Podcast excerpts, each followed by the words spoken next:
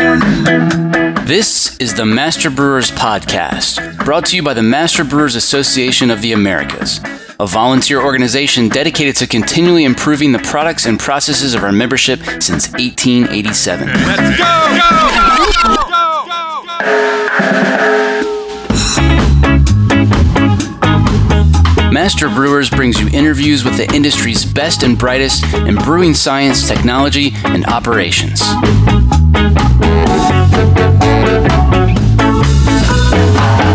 Calm down, I'm moving too fast.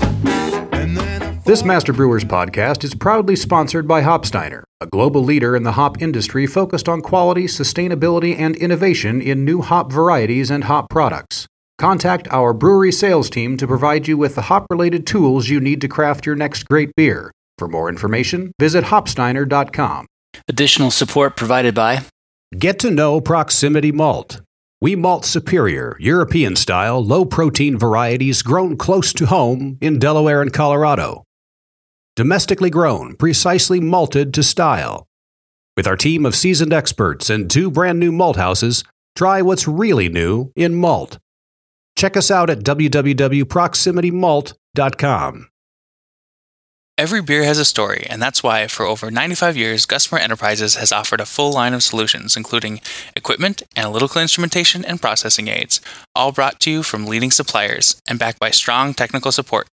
For the solution to your story, go to gusmerbeer.com.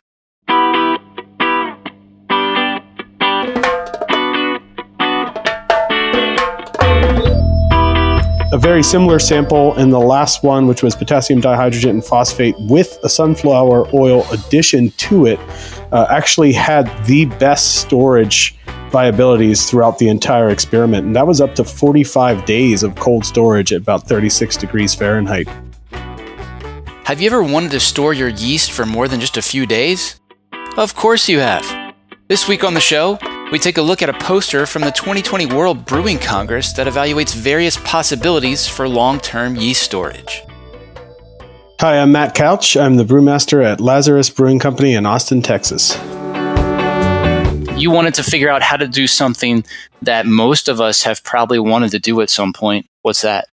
Yeah, I mean, as a, a brew pub brewer, we have a lot of yeast strains in house, and we oftentimes don't have a brew to utilize that yeast strain once it's active in. So what we were looking to do was to try and store that yeast for a longer period of time to give us the ability to go ahead and repitch that active yeast further on down the road than is normally standard.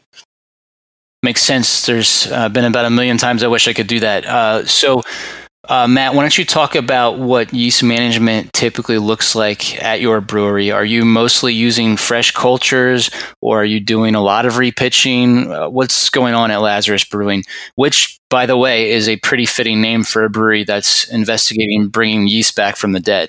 There's no better place to do it, I would say. Um, yeah, we are basically using four standard strains right now generally an American ale, an English ale, a lager strain, and a Belgian strain, but we work in up to four or five different other strains, maybe at a single time. Uh, and basically, those main four strains, which you generally see in the brewing industry, we repitch uh, generation after generation, almost up to the maximum we allow them. So anywhere from nine generations to 22 generations, depending on what it is. Uh, so we have a lot of juggling of yeast. We're trying to balance everything and make sure it's still healthy, viable, and ready to ferment all the time, which is very challenging. All right, talk about how you set up this experiment. So basically, what we did was we collected uh, slurry from an active fermentation uh, once that was reaching terminal and uh, stored that slurry in about 500 milliliter samples so we could get a more diverse sample set and measured the viability initially and started to do some yeast trials or storage trials on that where we were adding different media to those samples give us the why. Walk us through why you chose each treatment uh, that you chose for these individual trials. So, I've done a lot of digging into what has been done before in research into the storage of yeast slurries and just the health of yeast over a long period of times in general.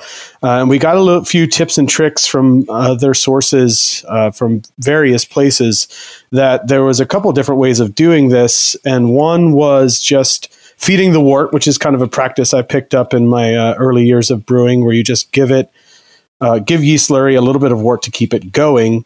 Uh, one was actually diluting it with distilled water to kind of help put it into a much safer environment, so to speak. And then there were a few other ones like potassium dihydrogen phosphate was used previously in the industry. It's basically uh, kind of like a fertilizer in a sense for plants. Uh, and then the oil uh, portion was something that we had picked up from more recent research in understanding that yeast does actually uptake and utilize uh, fatty acids from vegetable oils, which was pretty interesting. Okay, and you did this separately for two different strains, right?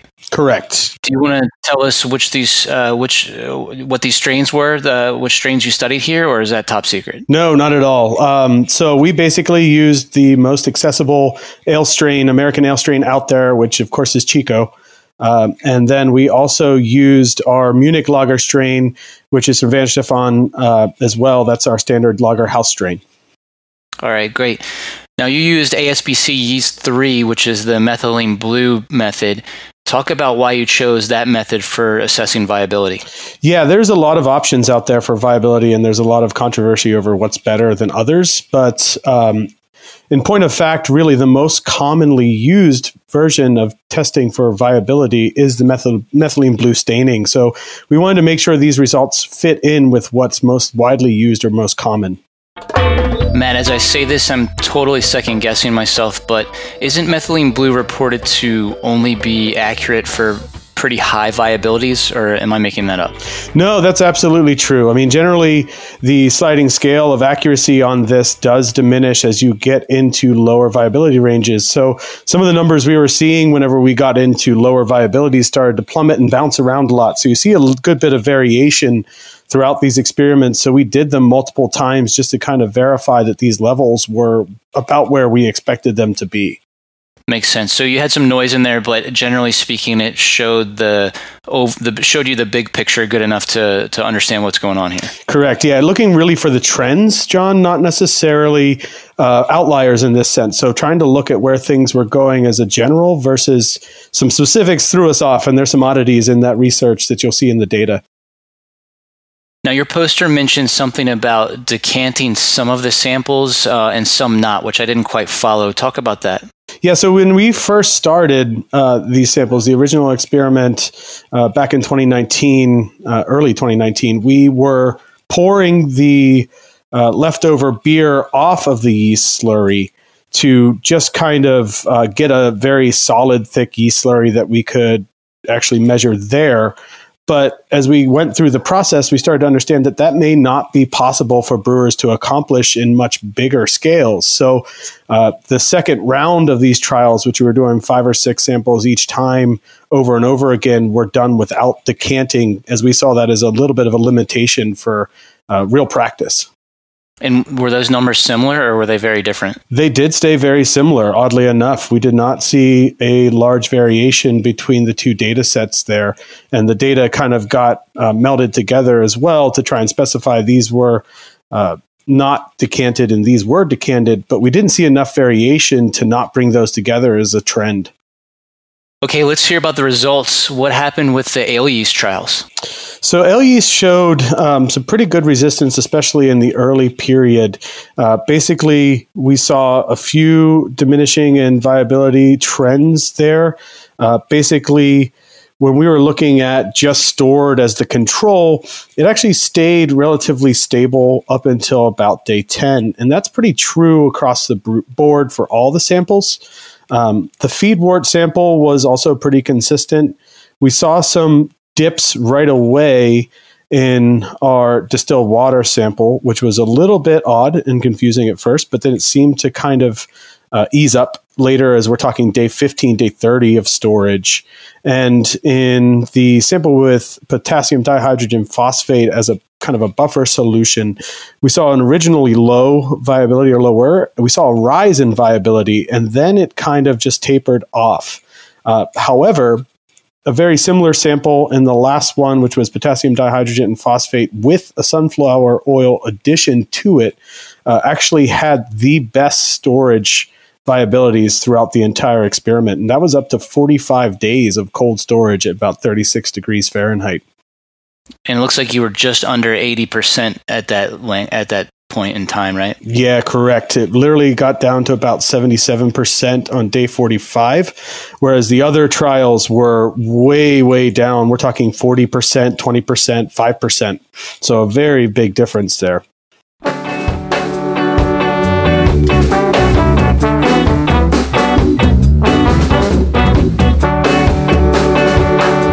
Coming up, But we did some see some CO2 production in that sample, and particularly uh, that was interesting for having been stored. I'm John Bryce, and you're listening to the Master Brewers Podcast from the Master Brewers Association of the Americas.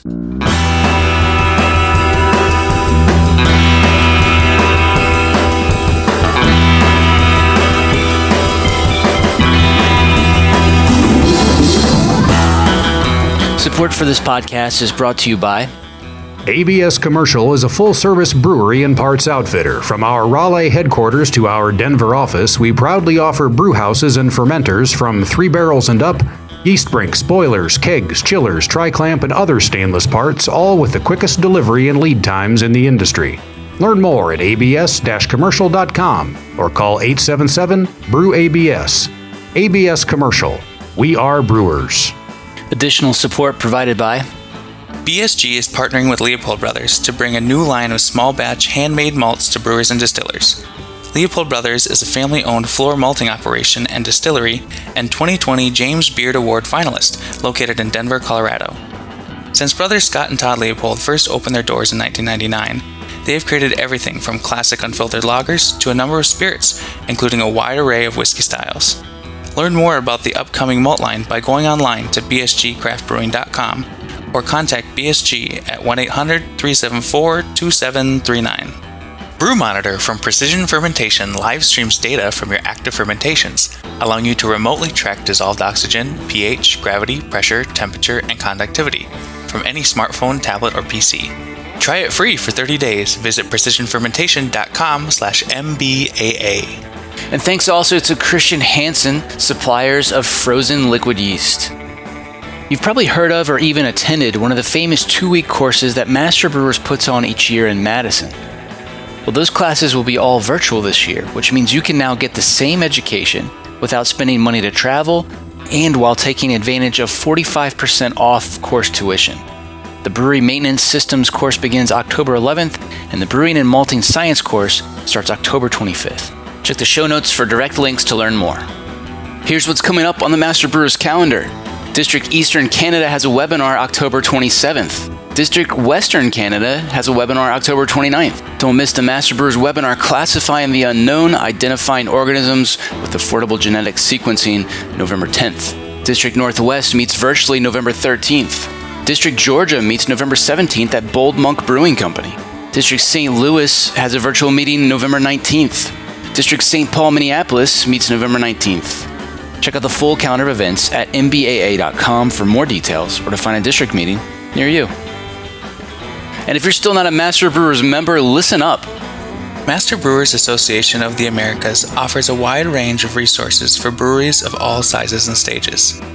Keep current on the latest scientific advancements, technical information, and industry trends by joining Master Brewers today.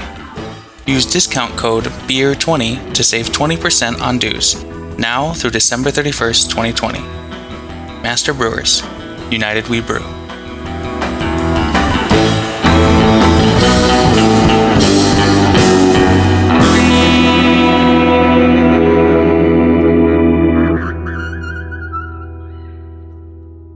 Now back to the show.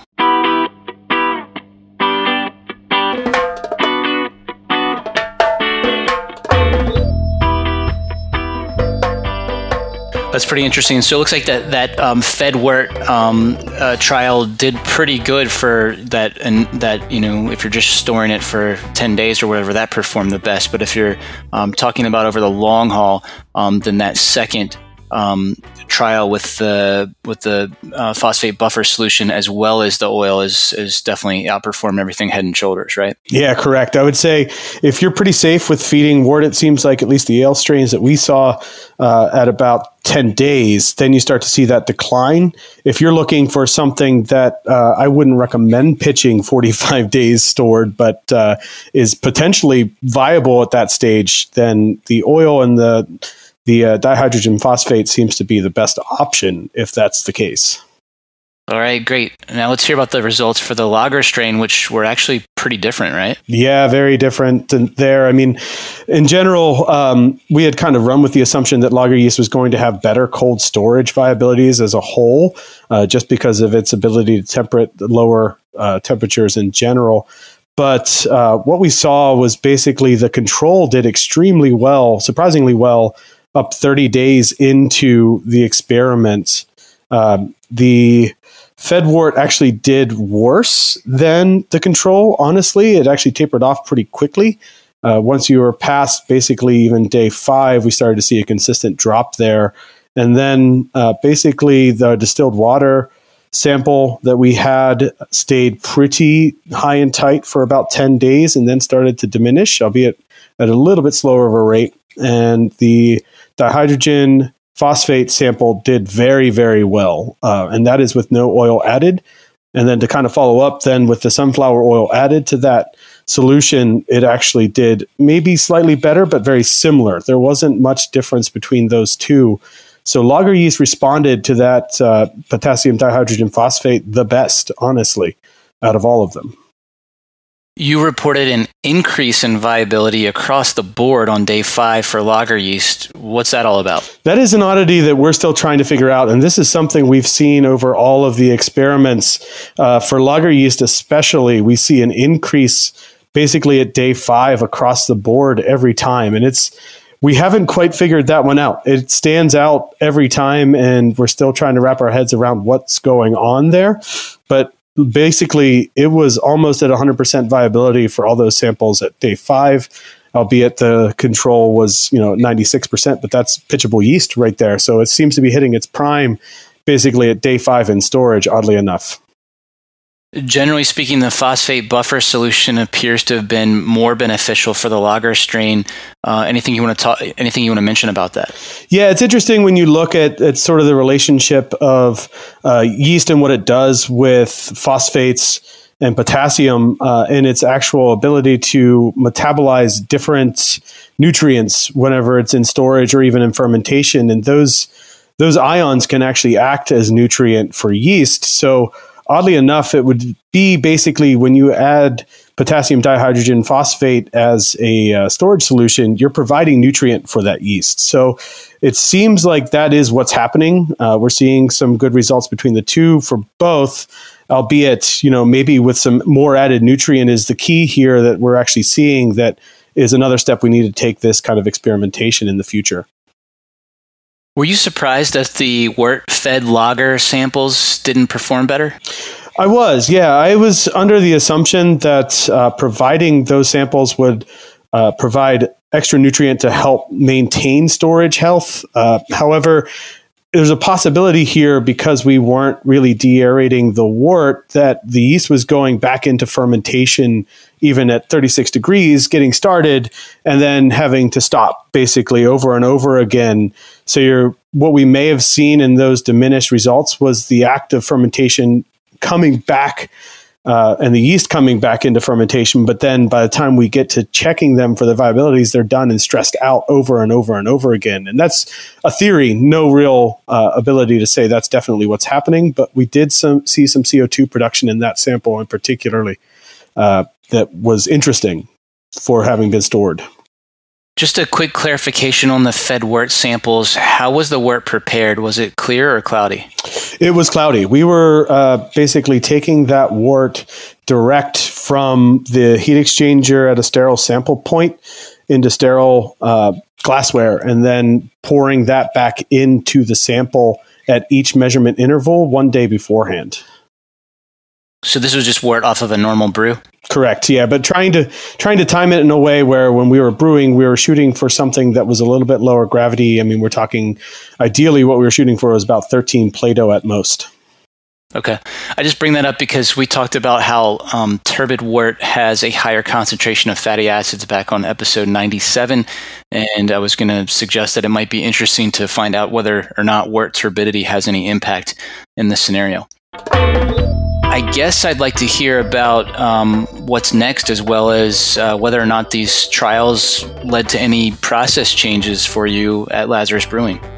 Yeah. So, what's as far as what's next for the experimentation, uh, we would like to delve into getting a little bit more diversity in our yeast strains. Start working with our House Belgian strain as well to see if these results hold in that realm. Uh, we also have had some issues when using some souring ale strains of their long term viability, just in general, that we were looking to utilize some of these methods for to see if we can get some longer serial repitching from that. Um, we have a brewery down the road who's very interested because they are 100% sour beer brewery. Uh, that has been kind of checking in on this to see what kind of progress we're making. And we'd like to branch out to see if uh, we can take yeast strains that are put into extremely harsh conditions and actually revitalize those yeast or better prepare them for fermentations in the future uh, with some of these storage media. So, hoping to go in that direction uh, here in the near future. We were planned on doing it before the release of this data, but uh, COVID had some other plans for us. I hear that. Um, speaking of that, I went on your website this morning to try to get a handle on what the brewery was like so I could make some guesses about how it functions and how you might be managing yeast. And I noticed something really cool that's totally unrelated to this topic, but very relevant to a discussion I recently moderated during the WBC main stage COVID 19 panel tell us about the patron saint glass. yeah, the uh, the patron saint glass is basically we had uh, customers when we first opened uh, invest basically a thousand dollars to get this glass, and what they get out of it is a free beer and or coffee every day for the rest of their life. Um, so we have some guys who have definitely made their money back on that investment and more at this point, and uh, it's been a, a, great way of bringing consumers or our standard patrons back in over and over again. It's definitely been curved that they haven't been able to drink out of their special glass uh, for a few months now, but we're getting back to the stage where we are finally able to do it much more responsibly and safely. So they're starting to see them return slowly but surely. That's really cool. We could never get away with anything like that in Virginia.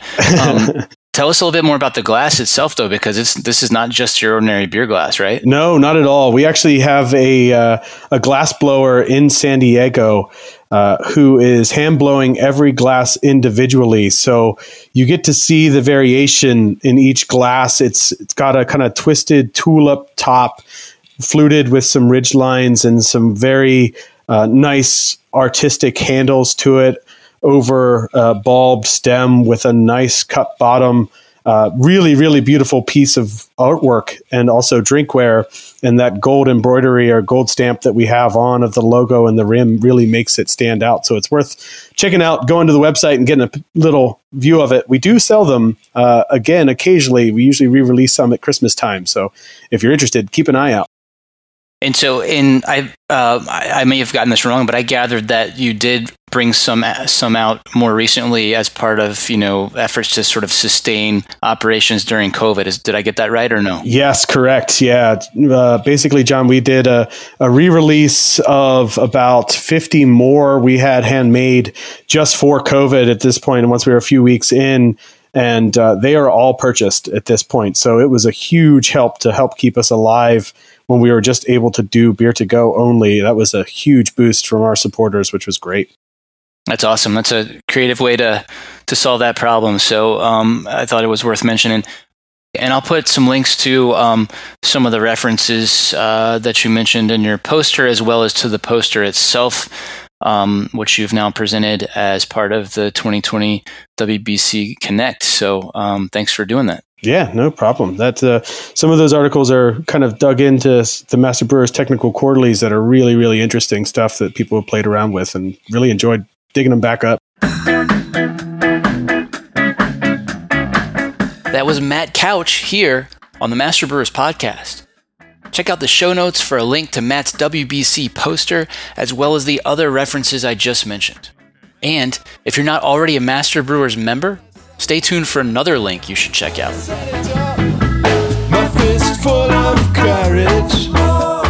I joined District Mid Atlantic back when it was dominated by large breweries, and I was often one of the only craft brewers in attendance. I'm so glad I joined. That membership has been incredibly impactful to my career, and I've made so many lifelong friends from those meetings. If you're not already a member, I highly encourage you to join.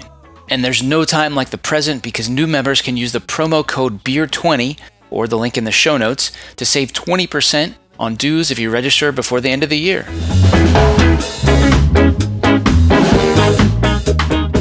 Are you enjoying the Master Brewers podcast? Let me tell you about a simple way you can help us keep making more. Take a minute to thank our sponsors. There's no way we could produce this show without generous support from sponsors like Hopsteiner, ABS, Proximity Malt, BSG, Gusmer, and Precision Fermentation. So please, let them know you heard their message on the Master Brewers podcast and that you appreciate their support.